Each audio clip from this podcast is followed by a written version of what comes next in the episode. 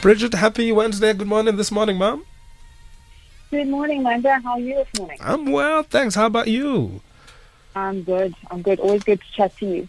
Hey, lovely. Hey, the weather's confusing me, man. I'm forever carrying stuff. Jacket, raincoat, umbrella. Hey, I don't know whether I'm coming or going, you know? I think we all feel the same at the moment. We're not sure whether we're, we're happy to see the rain or we're happy to see the, the sunshine. So, yeah, I don't blame you. Actually, you're right. Thinking about it, you know, excitement around the change of weather is always short-lived. Yeah, exactly. Bridget, uh, obviously, uh, you, you know, something that depresses me now and again, every time you go to a, a business district, the, the number of shops that have suddenly closed down and you just see paper that says closed or relocated. Eesh, I'm even scared to go to such places anymore. That's translating to people have been retrenched, people have lost jobs. Yes, yeah, it, it is. It is quite sad, and you know, I think you you say it, you say it quite well. It's quite depressing to go um, into retail areas where you see that shops have closed, and you realise what the impact is. Um, it's not just the, the shop or the, the retail concern that's closed, but it's the people that are affected. Um, at a at a human level, so you know, and I think to a large extent, um, uh, you know, there were many businesses that were potentially struggling already uh, in terms of the economy before going into lockdown, uh, brought about by COVID nineteen. Um, and then for those that were already struggling, they probably, you know, the COVID nineteen and inability to to generate an income just took those companies and, and pushed them into the next level. Um, So it is very unfortunate, and it, and it is something that we're starting to see more and more. And I think over time we will continue to see the effects of that. So just because you're uh, out of the clear now doesn't mean in the long term um, that you might not be affected as well. So it is it is quite depressing to see. Um, you know, if you think of the stats as well, we started uh, twenty twenty with a thirty percent unemployment rate in South Africa, um, and it's forecast through National Treasury that by the end of twenty twenty will be up to forty percent um, unemployment. And that's quite substantial in the course of one year. Um, and what that actually, you know, sort of um, equates to is about six hundred forty-eight thousand jobs that have been lost uh, over this year, just, just over, and, and more particularly so in the second quarter of this year. Um, and, and we have, essentially, we have nine, nine and a half million people that are unemployed as we speak. So it, it, it has, has had a, a huge impact on people's ability to keep their jobs. You know, um, obviously, Bridget, you, you understand things around careers and how to shape them and how to help people choose the best they can be happy at. Is it becoming easy to, or difficult at least, to talk careers uh, at this juncture as opposed to survival? I think it is, it is and it isn't. I think often what happens when people are retrenched is they undergo this state of, of almost want to say a paralysis, because they, they get stuck and they're not quite sure, you know, what do I do next? Um, and it makes it quite difficult to, you know, under normal circumstances, if you didn't have that level of stress put on you, um, it would be easy to, to, to sit and, and quite comfortably plot out, okay, so what, what does my career look like going forward? You know, where I come from, you know, it's, it's a lot less a stressful situation to be in. And often when people are retrenched, they feel a lot more panicked about the situation because they don't know how long it's going to take before they find something new. They don't know, you know, how long are they going to be impacted by this. And they do tend to feel, you know, quite quite paralyzed in, in their thinking and, and decision-making. So it definitely does make it a, a lot more difficult. I think, um, you know, we, we, we're quite an entrepreneurial society. So we have, um, you know, we have people that often are, are not too scared to take risks, and if they realise they're not going to, um, you know, they're not going to have a formal, a formal um, form of income, they, you know, they, like they say in Afrikaans, maak 'n plan, you know, so that they they make a plan to try and find some kind of income in, in a different way, entrepreneurially. But that's not something that everybody can do. Not everybody is built for business or built to be a business owner or is an entrepreneur. So it's, you know, it, it does leave people um, in a in a state of not knowing how long these things are going to take in, until such time that I can have a job and someone's paying me um, my salary again. Um, when we're looking at when we're looking at retrenchment as well, Bridget, um, what does it say to relationships people have with their employers? You know, I think um, quite often we tend to personalize things, which is sometimes a good thing and sometimes not so good. So um, at the end of the day, you know, companies are trying to stay afloat and to keep their businesses running. So I think that's the important thing to, to remember. Um, and that even if you have a good relationship with your with your um, your your line manager or the company that you work for, um, at the end of the day, companies are there there to do business.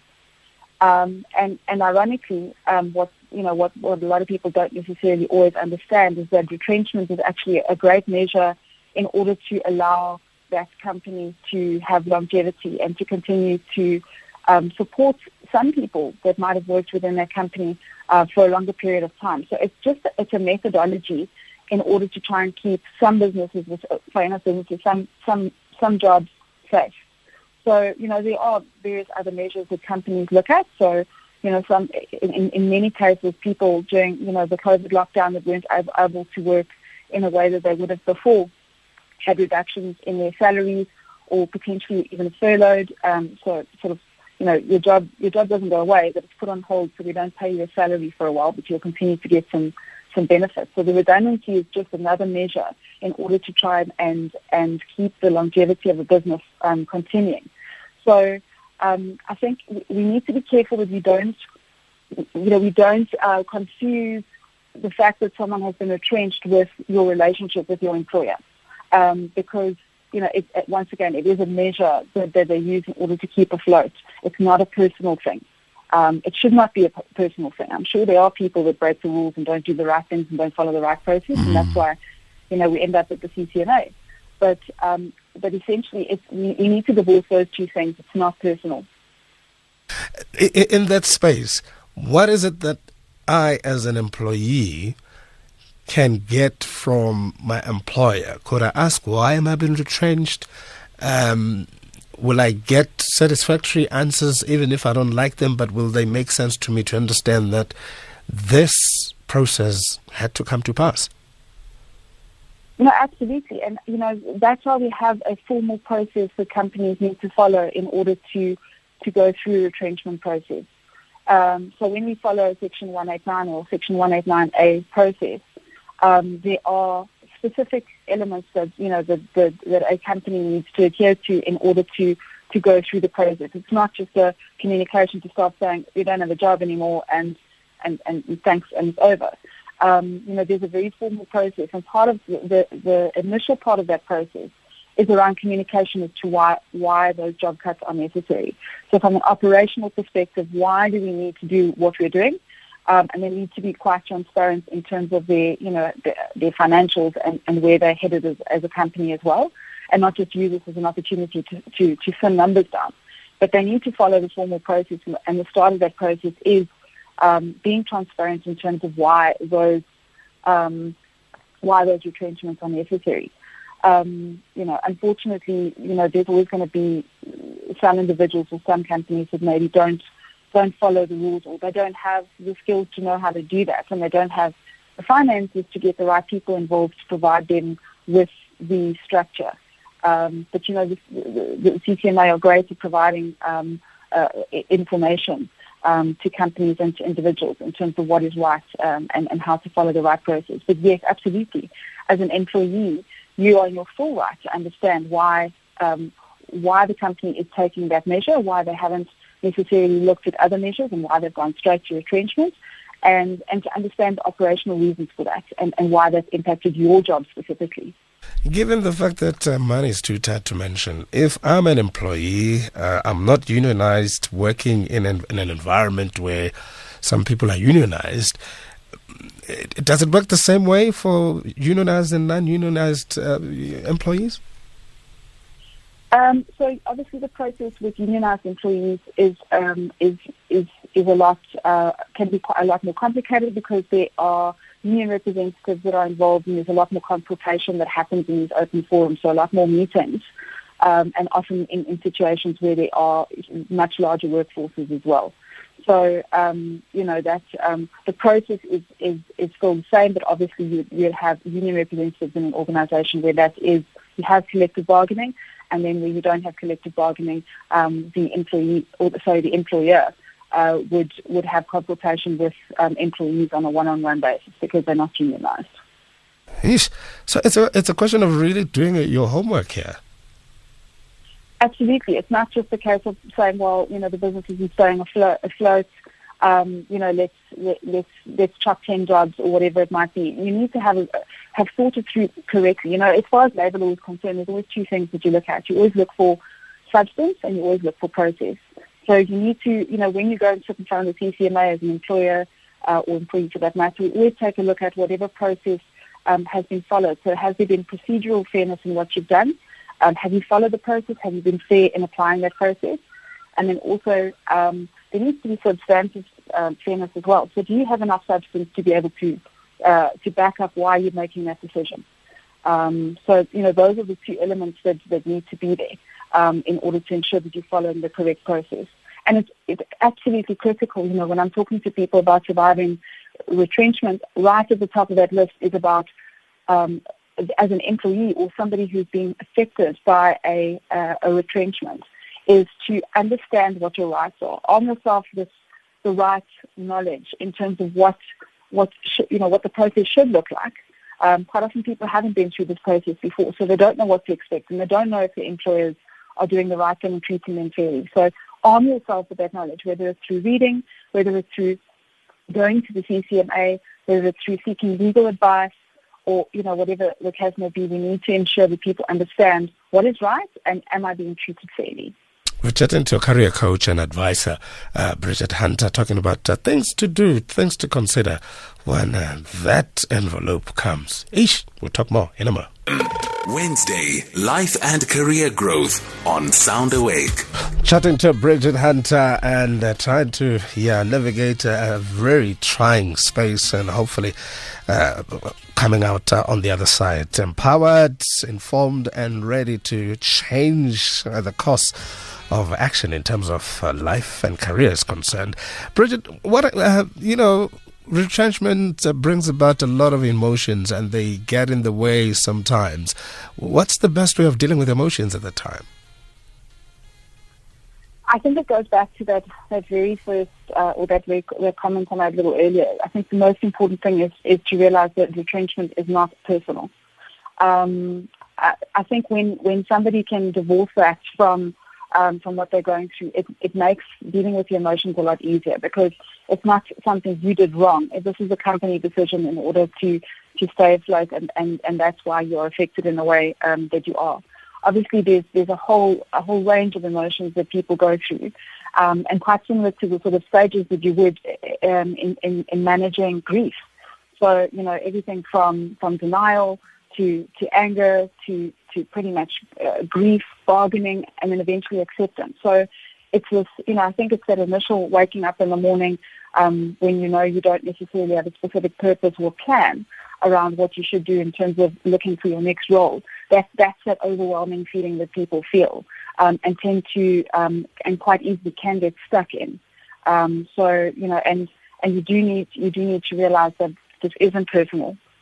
Um, And, and you know, the, every person's going to going to feel those emotions emotions in a different way. If you if you're a person who tends to be a bit more um, optimistic, um, you probably start making plans a little earlier than, than somebody else would, and start looking at this as an opportunity to say, hold on, let me let me reassess where I'm going with my career. Um, quite often people aren't necessarily happy in their roles, so now you you're being put into a situation where you do need to reassess where you're headed. Um, and it, this can actually be quite a positive, a positive thing to go through. As, as much as it's difficult to go through at the time, quite often people look back and they reflect and they say, you know what, that um, that was an opportunity that um, that gave me a, a chance to think about where I'm headed.